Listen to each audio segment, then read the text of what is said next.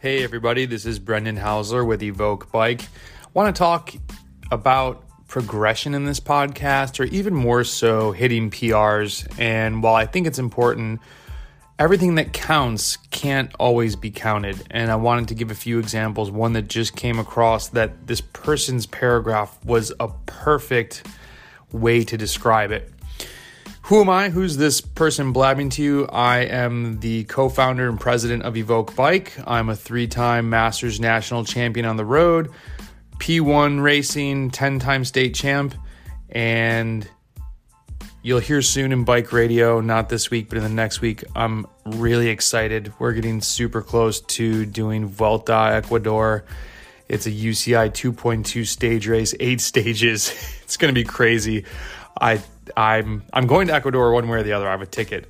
It's just if our team gets accepted that I am guest riding for. So a lot of excitement around that. I'm turning my base volume into race volume, but that will be a different podcast. But some quick housekeeping. And the other thing we are pretty sure that we have the volume figured out. We know that there was one horrible bike radio that we probably shouldn't have even posted, but we thought the content in it on endurance riding was great. We got a lot of complaints about it, and we appreciate those. If there are other episodes that you have a problem with, please let us know. I think we have that dialed.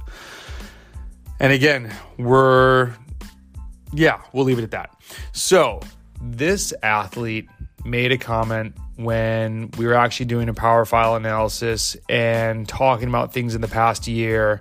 And he said, I didn't hit any new power PRs this year, but I did notice that I could hit 95% of those numbers consistently week over week instead of just over one big peak. I also noticed the numbers at hour three and four were pretty solid compared to the last couple of years. Also, I didn't have one cramp in a road race last year, which has hamstrung me, no pun intended, in the past. So I think he hit on a few things that even you could go more micro when he's talking about hitting those numbers consistently week over week. It's also can you hit 95% of a certain number or you know a scaling percentage of a certain number over and over in the same session which would be another way of saying what he said next. What are the numbers like at hour three and four?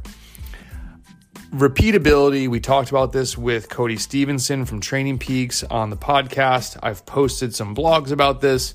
Repeatability and your ability to repeat efforts and not feel like you went fully max is something that the algorithms and the computer programs are really poor at pointing out. I think the best thing that Golden Cheetah had was finding the best five efforts you could put in, how many efforts at how many how much duration, but you still need to manually track that.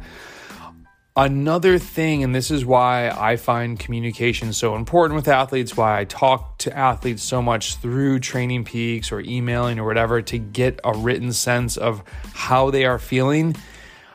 Because when I look at myself, as an athlete out there doing these similar workouts, doing these same types of training rides, getting ready for similar races as everybody that I coach. This past year, the biz- biggest example of improvement to me stood out as I was doing these climbs in Blowing Rock and the surrounding area on these, you know, gaps like mini mountain climbs, 10, 15 minute efforts at wattages that would have before been able to have been achieved, but would have been more PR status. I can't believe how much more often I'm riding around 430 to 460 watts for longer durations. Now, I'm not saying that I can go out and just crank those whenever, but if I'm looking at a workout and the workout might be full gas, George's Gap on both sides, and go find another 15 minute climb, those are the numbers I'm targeting I'm carbing up the night before. I'm using Lactigo. Like I'm definitely getting ready for those efforts, but I'm able to do more than just one. It's not like I go do 440 and then maybe go do 415. And so being able to repeat those efforts, but then also being able to recover from those efforts and go again another day, not too soon thereafter. And this came up in another conversation with one of our first early podcast guests, Lee Davis, who is almost turning 60, is doing huge mega endurance events like Natchez Trace 444, which sometimes gets shortened down to only 425 miles in a bike ride. But in the situation with Lee, we're shifting some focus from super mega riding to now he's going to be doing that ride as a pair and he's more looking to hit some grand fondos some of these really short 100 mile events that us normal people do. Uh, i say that tongue in cheek. It just still blows my mind that this guy does a 400 plus mile ride. It's it, i'm so I think honored is not the right word. It's too grandiose. I'm so thankful that he has me along on his journey to do this, to work with him on it. It's it's just I say ah, it's just such a huge ride. But he's now focusing more on local climbs. Can he go mix it up with the local group ride of his friends? Can he get stronger? And one comment that I made stronger in terms of those types of climbs.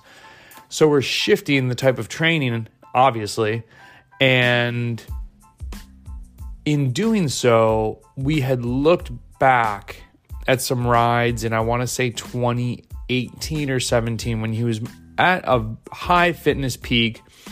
And I said to him in a comment, Hey man, these are the numbers that we got to get back to. And he said back to me, Well, I'm definitely stronger now already. And it actually took me by surprise because, excuse me, when I see lower watts. And when an athlete sees lower watts for a duration, very rarely do they say, but I'm stronger. And I said, really? Tell me, like, why do you feel that way? He said, oh, no doubt. My ability to do the efforts more than once.